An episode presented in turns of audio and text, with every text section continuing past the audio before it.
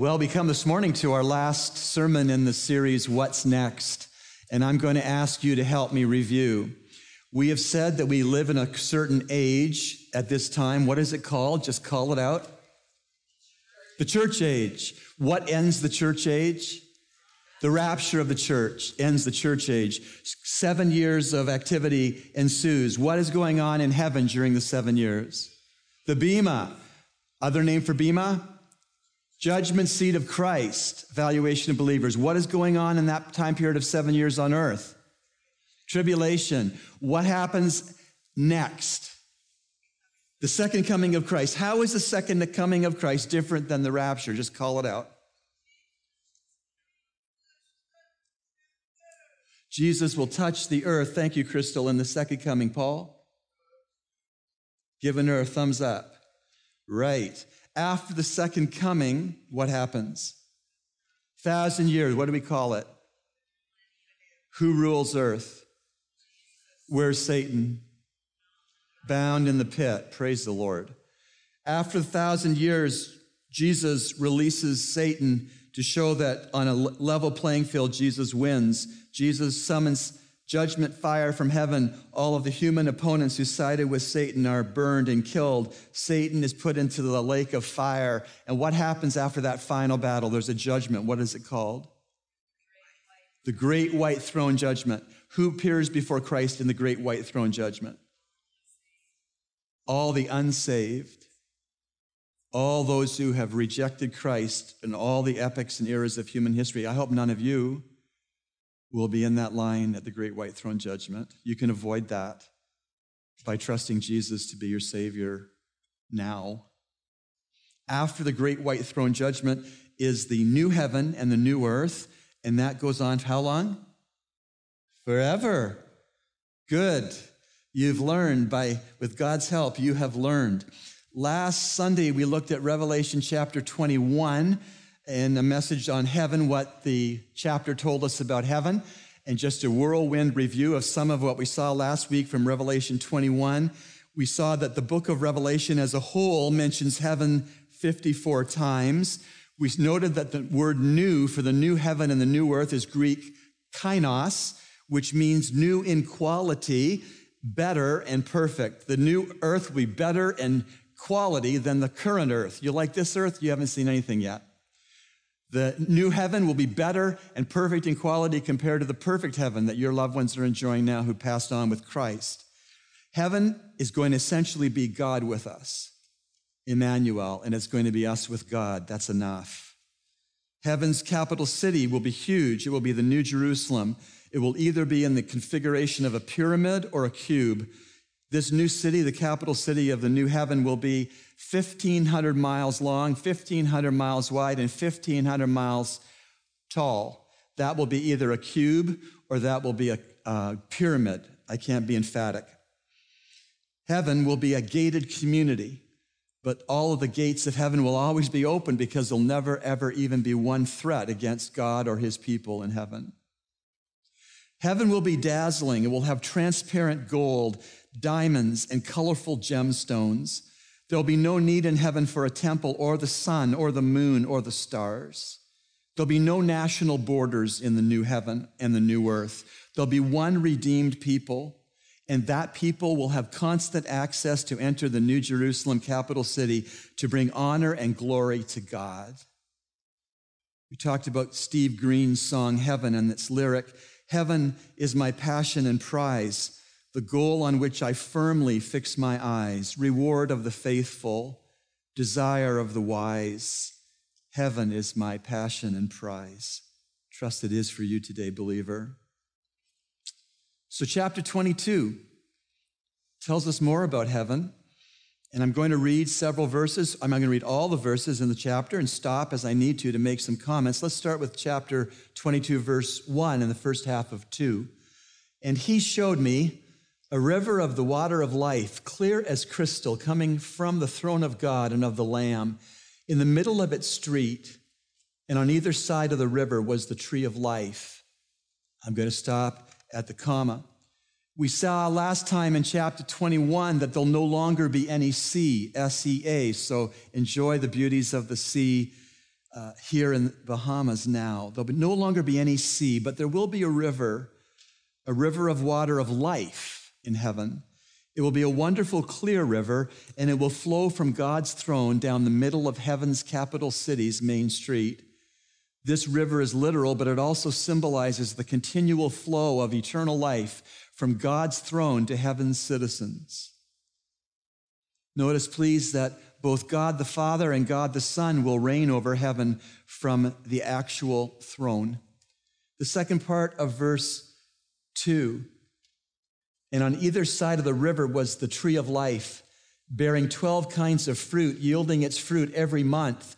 And the leaves of the tree were for the healing of the nations. You know, I've heard it said, I may have even said it in the past, there'll be no time in heaven. That's not accurate. There will be time in heaven, there's months.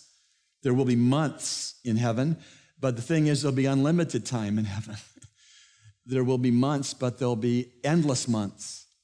This tree of life will bear fruit, a different fruit for every month as time passes in heaven. And this tree of life, we've met this tree of life earlier in God's word in Genesis 3. And you'll remember that after Adam and Eve ate of the tree of the knowledge of good and evil and fell into sin and ushered in sickness and toil and death and pain, then God did not want them to eat from the tree of life that was equally in the Garden of Eden. And in chapter 3 of Genesis 22 through 24, it says this this is after the fall. Then the Lord God said, Behold, the man has become like one of us, knowing good and evil. And now, lest he stretch out his hand and take also from the tree of life and eat and live forever. Therefore, the Lord God sent him out of the Garden of Eden to cultivate the ground from which he was taken. So he drove the man out. And at the east of the Garden of Eden, he stationed the cherubim and the flaming sword, which turned every direction to guard the way to the tree of life. So the tree of life became a threat to Adam and Eve once they fell into sin and were estranged from God by their sins. And if they had eaten of the tree of life in that state of alienation from God, it would have been perpetuated forever. And God, in his great love and mercy for Adam and Eve as sinners, did not want them to eat of the tree of life and be forever estranged from God. So he drove them, he pushed them out of the garden. And just in case they doubled back and did a U turn and got back in the garden and ate of the tree of life, God stationed in mercy an angel, a cherubim, with a flaming sword that went in all directions outside of the garden on the east side to prevent them from coming back and eating of the tree of life after they had fallen into rebellious sin. Isn't that a merciful God? And you are here this morning, and I am here this morning, and we are sinners. And God, in His mercy, has made provision for us in the cross of Jesus. God is not willing that any would perish but that all would come to repentance and faith in Jesus Christ for salvation. I hope that's you. I don't presume it's all of us. I can't. I hope it's you that you've trusted Jesus. And so this tree of life was a danger to people who had fallen into sin in Eden. But in stark, wonderful contrast, the tree of life will show up in the new heaven and the new earth, and it will not be a danger there, it'll be a therapy a therapy to all the persons whose names are written in the Lamb's book of life and will live for Christ and with Christ forever in eternity. This wonderful tree of life in future heaven will be rather remarkable. It will bear perpetual fruit, differing fruit, and the full gamut of its fruit will be for the well being of heaven's populace. The Greek word here behind the healing literally means health giving. This tree of life that God will provide for the new heaven will give us health for all of eternity. Verses three and four. And there shall no longer be any curse, and the throne of God and of the Lamb shall be in it, and his bond servants shall serve him, and they shall see his face, and his name shall be on their foreheads. Think of it no more curse. We live under the curse of sin right now.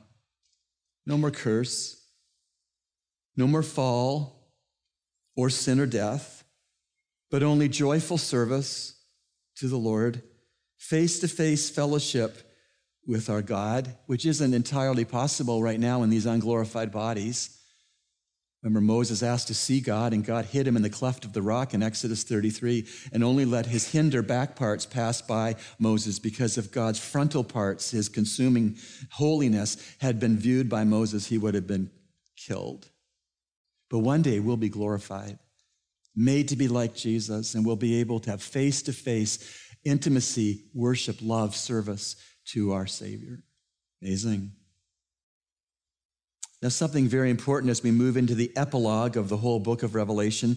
Verse 6 through the end of the chapter is the epilogue of the whole book. But the first verse in the epilogue, verse 6, is very important.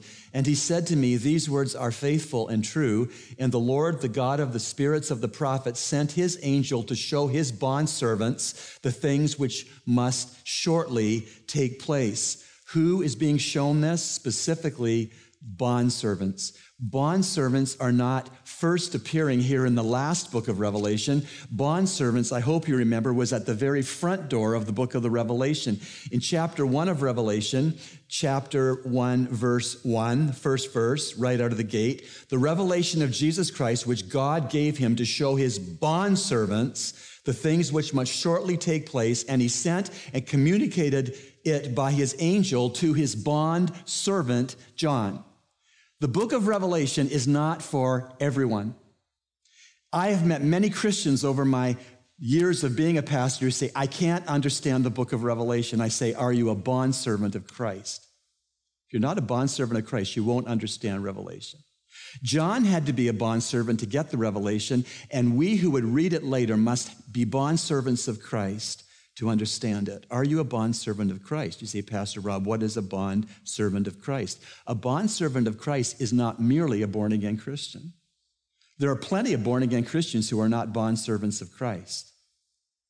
A bond servant of Christ has presented his or her body as a living sacrifice to God. In Romans 12, 1 and 2, I urge you, therefore, brethren, Christians, by the mercies of God, watch, to present your bodies a living and holy sacrifice acceptable to God, which is your spiritual service of worship. Have you done that, Christian? Can you look to a time in your life since you trusted Jesus to be your Savior that you have consciously, decidedly, determinedly, clearly presented your body as a living sacrifice to Christ? If you don't know, then you haven't. When you've done it, you know it. The person who presents, the Christian who presents his or her body as a living sacrifice to Christ says, My life, with all its potential, with all its giftings, with all its talents, with all its strength, my life is a blank check, Jesus. You fill it out how you want it paid. You want me to go there? I'll go there. You, you want me to uh, stop dating the guy who's not a Christian? I'll stop dating the guy who's not a Christian. You want me to stay in a rough marriage? Then you'll stay in a rough marriage. You want me to give to this church, even though it's scary to give when you don't know if you'll make your rent? Then give to the church if Jesus tells you to give. A bondservant of Christ obeys Christ, no matter what. Any place, anywhere, anytime. Christ says jump, we just say how high. Are you a bondservant of Christ? You could be this morning. You could say, I'm presenting my body as a living sacrifice, which is your reasonable service of worship. It says, verse 2 Do not be conformed to this world, but be transformed by the renewing of your mind, that you may prove what the will of God is, that which is good, acceptable, and perfect. I've told you before, when I wrestled with these verses in 1981 at Word of Life Bible Institute, I had it backwards. I thought that I would say to God, You show me your will for me, and if I think it's good, acceptable, and perfect, I'll present my body as a living sacrifice. Eh, that's wrong. It's just the reverse. God wants us to present our body as a living sacrifice first, and when we do that, then we will judge His good, perfect, and acceptable will for us to be good, acceptable, and perfect in our estimation. If we're waiting to see it as good, acceptable, and perfect before we become a bondservant, we won't see it that way. Will see God's will as a 30 day, no risk involved eBay purchase. God, show me your will. If I like it, I'll do it. If I don't like it, I won't do it. That's not presenting your body a living sacrifice, and that's not being a bondservant. And now, this concept of being a bondservant is key in the book of Revelation. I showed you that there it is in, in 1 1 that God revealed the book of Revelation for his bondservants to a bondservant named John. But then at the end of the book, here in the epilogue, in verse 3 of 22, there shall no longer be any curse, and the throne of God and of the Lamb shall be in it. And there it is again his bondservant shall serve him. We're all going to be bondservants in heaven. Why not be a bondservant on earth before you get to heaven? And then verse 6 and he said to me, These words are faithful and true. And the Lord, the God of the spirits of the prophets, sent his angel to show, here it is, his bondservants the things which must shortly take place. You know, in Bible lists, everything's important. Every word of scripture is important, as Pastor Nicholas pointed out with the memorization of Romans 1 through 8. But in a list in scripture, what is emphasized is the first item in the list and the last item in the list. The things in between are important, but God emphasizes what's first in a list of things and then what's last in a list of things. It's like this. When JD watched our house and we were away, we told him something like this. We said, Son, feed the dog, sweep the floor, wash the dishes, make your bed, feed the dog, feed the dog we were concerned he wasn't going to feed the dog. So we told him at the head of the list, feed the dog. We went through all the other things he was due at the end. Twice we said, feed the dog. Feed the dog. God says, bond servant. then he gives all the revelation. At the end of the epilogue, he said, bond servant. Bond servant. The emphasis of the book of Revelation is being a bondservant now and being a bondservant forever.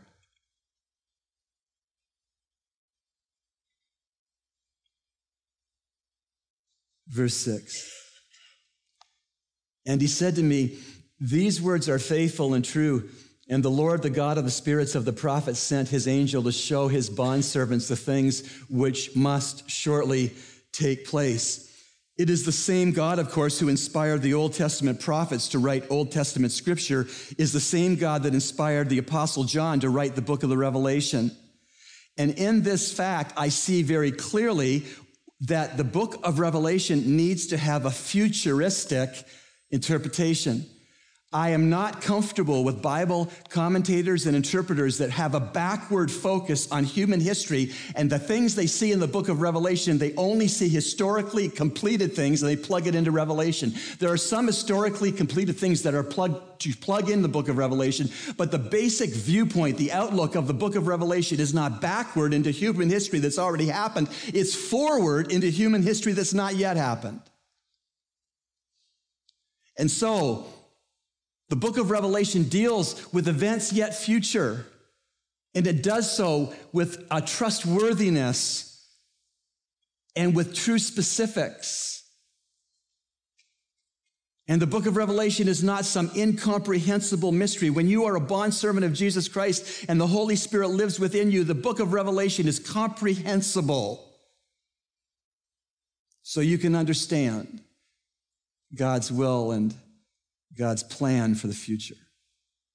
Of course, the book of Revelation does have symbols and they must be recognized, but they ought not to cause us to give up on normal Bible observation, interpretation, and application. The staples of Bible study we use for other books of God's Word. Verse 7 And behold, I am coming quickly. Blessed is he who heeds the words of the prophecy of this book. The NASB properly translates the word quickly. Other versions, like the New International Version, render the same word soon. The actual Greek word means both soon and suddenly. Soon and suddenly. Jesus saying, I'm coming soon, and when I do, I'll come suddenly. It's like if you have a cataract surgery planned for Tuesday coming and you say, Hey, I have a cataract surgery coming on this Tuesday, you're saying, I'm going to have my cataract surgery soon in just two days. But it's also true, cataract surgery happens suddenly. You're not under the laser very long at all before that old cataract is gone. Jesus said, I'm coming soon. And Jesus said, When I do, it'll be sudden. Very early in the book of Revelation, God promised a special blessing to those who would read the book and pay attention to what it teaches. And in Revelation 1 3, blessed is he who reads and those who hear the words of the prophecy and heed the things which are written in it, for the time is near. Isn't that great and gracious of God? He says, if we will read the book of Revelation, which we've done, if we will hear the book of Revelation, which we've done, if we will heed the book of Revelation, that's yet to be determined if we'll heed the book of Revelation. That's a, single Christian by Christian vote. I can't vote to do that in your life. You can't vote to do that in my life. We vote for our own lives as to whether we'll heed the book of Revelation or we don't. But if we will read the book of Revelation, if we will heed the book of Revelation, if we will hear the book of Revelation rather and heed it, then we will be blessed. Now, this book's conclusion repeats that blessing that was first stated in 1 verse 3, 22 verse 7, please. And behold, I am coming quickly. Blessed is he who heeds the words of the prophecy of this book. So again, heeding the words is important. Now verses 8 and 9. And I, John, am the one who heard and saw these things. When I heard and saw, I fell down to worship at the feet of the angel who showed me these things. And he said to me, Do not do that, for I am a fellow servant of yours and your brethren, the prophets, and those who heed the words of this book. Worship God. Earlier in the book of Revelation, when the vision was being unfolded to John, he did the same thing. He tried to worship the angel, and the angel rejected the worship. And here again, John hasn't learned his lesson. He bows down to worship the angel who's giving him the vision, and the angel says, I'm not accepting this. I reject the worship that you are giving to me. I'm an angel. Anybody worship you? Don't dismiss that question so fast. Does anybody worship you? If they do, tell them to stop and to redirect their worship to God. Now, verse 10. And he said to me, Do not seal up the words of the prophecy of this book, for the time is near. Imminent is the word that any time now Christ could return for the church in the rapture, and John accordingly was instructed not to seal up or close the book he was writing of Revelation. You know, we had a friend in Canada, the church I pastored up there, who was emergency room nurse. And she was a no nonsense woman. And I once heard Dorothy say this You know, anybody can cook. If you can read, you can cook. She meant that if you could read a cookbook, then you could cook. And there have been times my wife's a great cook, and sometimes she tries new recipes to see if we will like them. And sometimes when she needs to, she has a cookbook out and she has it propped up and she has a recipe. And she keeps it open and propped up so she can read the recipe until she's finished preparing the new dish. How many ingredients to put in, what ingredients to put in, and what measurement, how to cook it, for how long, at what temperature. She doesn't close the recipe book when she's cooking a recipe she's never done before. She needs the book. Because of the imminence the imminency of Christ's soon return, we dare not close the book of Revelation. And so, after we're finished this sermon, and we finish this series, and we finish the book of Revelation for today, don't just shut it up and forget it. Consult the book of Revelation when you watch our news or read the paper. Well, back in Daniel 12 9, I won't read it. Uh, Michael the archangel told Daniel to go away, for these words are concealed and sealed until the end time. Back in Daniel's time, close the book about the future. Here in Revelation, open the book and leave it open. that means that AD 90, when the book of Revelation was given, we've been end times ever since AD 90. Now, the words of the prophecy of the book of Revelation are telling. The book of Revelation's warnings are destiny shaping. Listen to John MacArthur's commentary on verse 11. I quote, Those who reject God's warnings herein will fix their eternal destinies in hell, where they will retain their evil and filthy natures for all eternity. Those who respond to these warnings will fix their eternal destinies in glory and realize perfect righteousness and holiness in heaven. End of quote. Let the listener beware.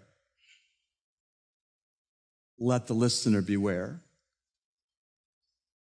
Let the listener beware. In verses 12 to 16, we go on. Behold, I am coming quickly, and my reward is with me to render to every man according to what he has done. I am the Alpha and the Omega, the beginning and the last, the beginning and the end. Blessed are those who wash their robes that they may have the right to the tree of life and may enter by the gates into the city.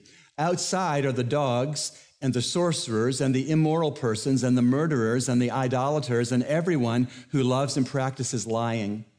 I, Jesus, have sent my angel to testify to you these things for the churches. I am the root and the offspring of David, the bright and morning star. A lot in these verses. Jesus repeats his promise that his return for us is imminent. It's an anytime now return. And Jesus promises to carry with him rewards when he does return. Notice, according to verse 14, that the Lord Jesus Christ strongly assures that the cleansing from sin, eternal life, and well being and entrance into heaven are all wrapped up in his blood. Not in giving to the poor, there's nothing wrong with giving to the poor. Not with joining this church, there's nothing wrong with joining this church. Not in being baptized, there's nothing wrong with being baptized. Not in trying to do good, there's nothing wrong with trying to do good. But cleansing from sin, eternal life, and well being and entry into heaven are all wrapped up in the shed blood of Christ. That's verse 14. Blessed are those who wash their robes that they may have the right to the tree of life and may enter by the gates into the city. In verse 15, we see that being outside of Christ's blood means being outside of God's heaven. You run across someone who says they're okay with God, but they don't believe in the blood. They're not okay with God. It's only by the blood. What can wash away our sin? Nothing but the blood of Jesus. What can make us whole again? Nothing but the blood of Jesus. Oh, precious is the flow. Not everybody goes to heaven.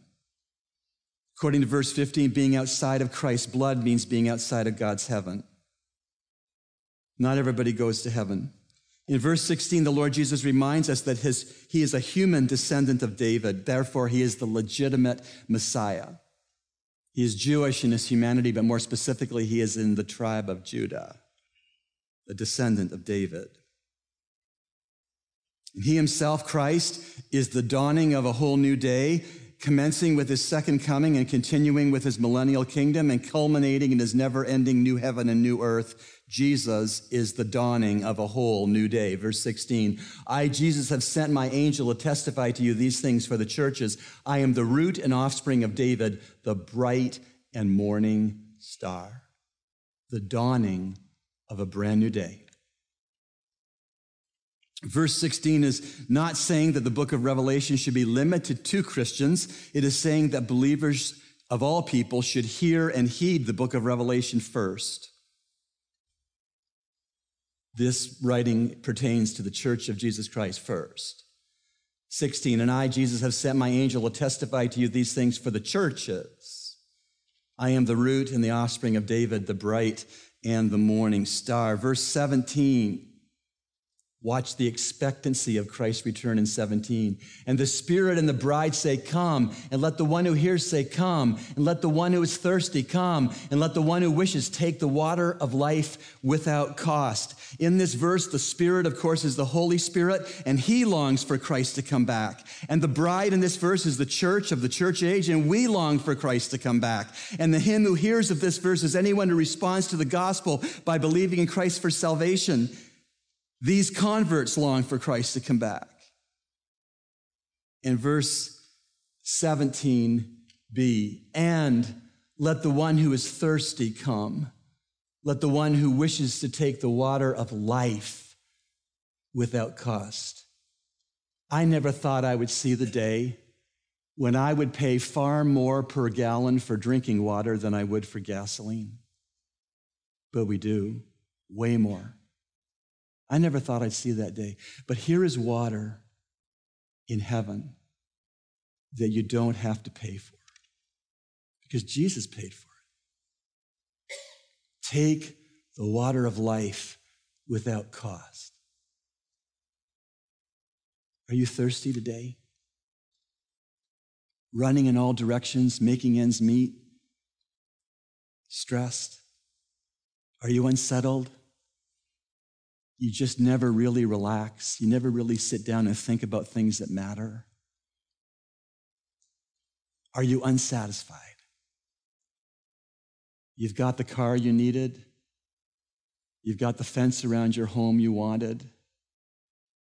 You've had the children God's given you, but you're unsatisfied. You know there's more. Could it be that you know the language of the church, but not the Lord of the church? Could it be that you've never come to the living water of Jesus?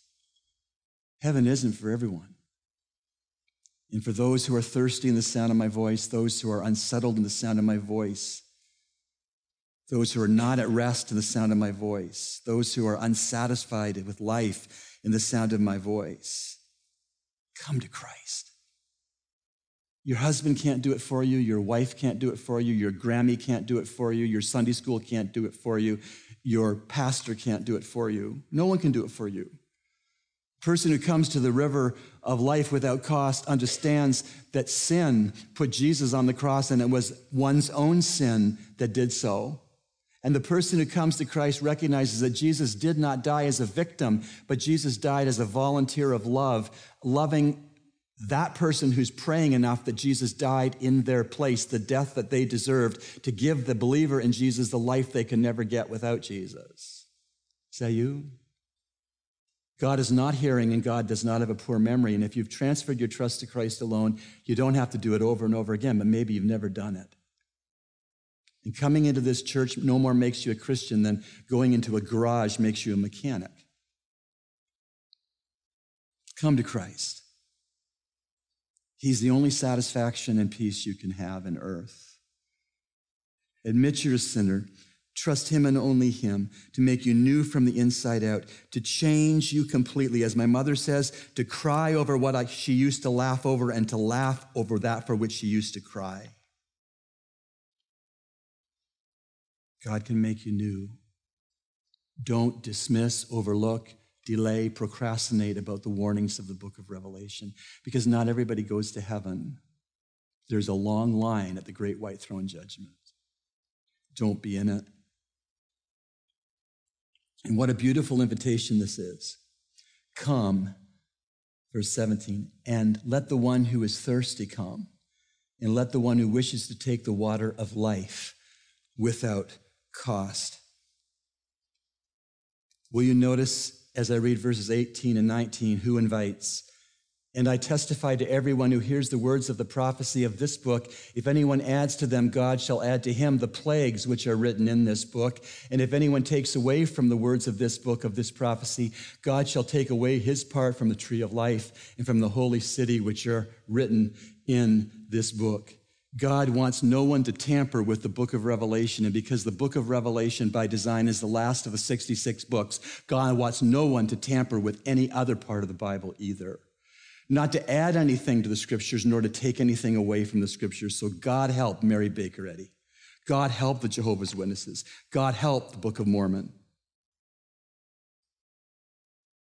God assumes in verses 18 and 19 that true believers would never dare to tamper with the book of Revelation or the Bible. These verses assume that only an unbeliever in Christ would do such a thing. God is the judge verses 20 and 21. Last two verses of the book in the Bible. He who testifies to these things says, Yes, I am coming quickly. Amen. Come, Lord Jesus. The grace of the Lord Jesus be with you all. Amen. It's the third time now the Lord Jesus emphasizes that he is coming anytime now. we dare not ignore three times that Christ has warned us and promised to us he's coming any time now. He may come before the benediction in this service. He may come before Monday morning work for you. He may come at any time now. And what should our response be? Amen. Let it be so. Come, Lord Jesus. Not, well, I have this thing to save up for. I really wish I could finish college first. I really was hoping to get married. No, come, come on, Lord, please. Sooner the better. And verse 21 is the benediction of the book, the last verse and the last verse of the Bible. And it's simply this the grace of our Lord Jesus be with God's people. Amen. The grace of the Lord Jesus be with you who are God's people. Amen. And of course, it is the grace of the Lord Jesus we need to be saved. It is the grace of the Lord Jesus that keeps us safely saved. It is the grace of the Lord Jesus that chips off everything that doesn't look like Jesus while we're on earth. It's the grace of the Lord Jesus that takes us across the Jordan River when we die. It's the grace of the Lord Jesus that catches us up in the rapture of the church alive. It's the grace of the Lord Jesus that makes us fit for heaven. It's all grace. it's all grace. And so our response to the imminent return of Jesus Amen. Let it be so. Come, Lord Jesus. The grace of the Lord Jesus be with God's people. Amen.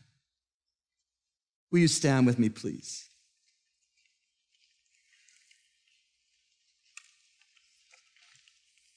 We are standing because it is a posture of response. We are standing because we want to get off the dime. We're standing because we understand we've been called to action, not cerebral knowledge. We've been called to change. We've been called to obey. Some of us have been very clearly called in this message to be bondservants of Christ. Do it. You're standing to, before God. Do it. Others of us are bondservants. May we ratify that decision as we stand before God in these precious moments. I made myself a living sacrifice. I want to stay on the altar. Problems with living sacrifices is they crawl off the altar sometimes. Say you? Some of us are standing because God has called you to trust Christ to be your Savior. You've been riding on the coattails of your spouse, hoping that they'll get you to heaven. They won't. We're standing because we're going to respond to Christ if we've never trusted Him to be our Savior. We're going to say, Yes, Lord Jesus, you're the only way, the truth, and life. I trust you. Not my good efforts. I trust you. We're standing to be ready to respond. Spirit of God, brood over this precious people, including me. Show us what you want us to do. May we not hold back in doing it. While we remain in a posture of prayer, I want to close with a Puritan prayer that's found in the Valley of Vision, which is the compendium of Puritan prayers I commend to you. This is a Puritan prayer. O my Lord, may I arrive where means of grace cease, and I need no more to fast, pray, weep, watch, be tempted, attend preaching and sacrament, where nothing defiles, where is no grief, sorrow, sin, death, separation, tears pale face, languid body, aching joints, feeble infancy, decrepit age, peccant humors, pining sickness, gripping fears, consuming cares, where personal completeness, where the more perfect the sight, the more beautiful the object, the more perfect the appetite, the sweeter the food, the more musical the ear, the more pleasant the melody, the more complete the soul, the more happy its joys where is full knowledge of thee. Here I am an ant, and as I view a nest of ants, thou, so dost thou view me and my fellow creatures. But as an ant knows not me, my nature, my thoughts, so here I cannot know thee clearly. But there I shall be near thee, dwell with my family, stand in thy presence chamber, be an heir of thy kingdom as the spouse of Christ, as a member of his body, one with him, who is with thee, and exercise all my powers of body and soul in the enjoyment of thee. Thank you, Lord, for such prospects. We pray in Jesus, the Lord of the church, the captain of our salvation's name. Amen.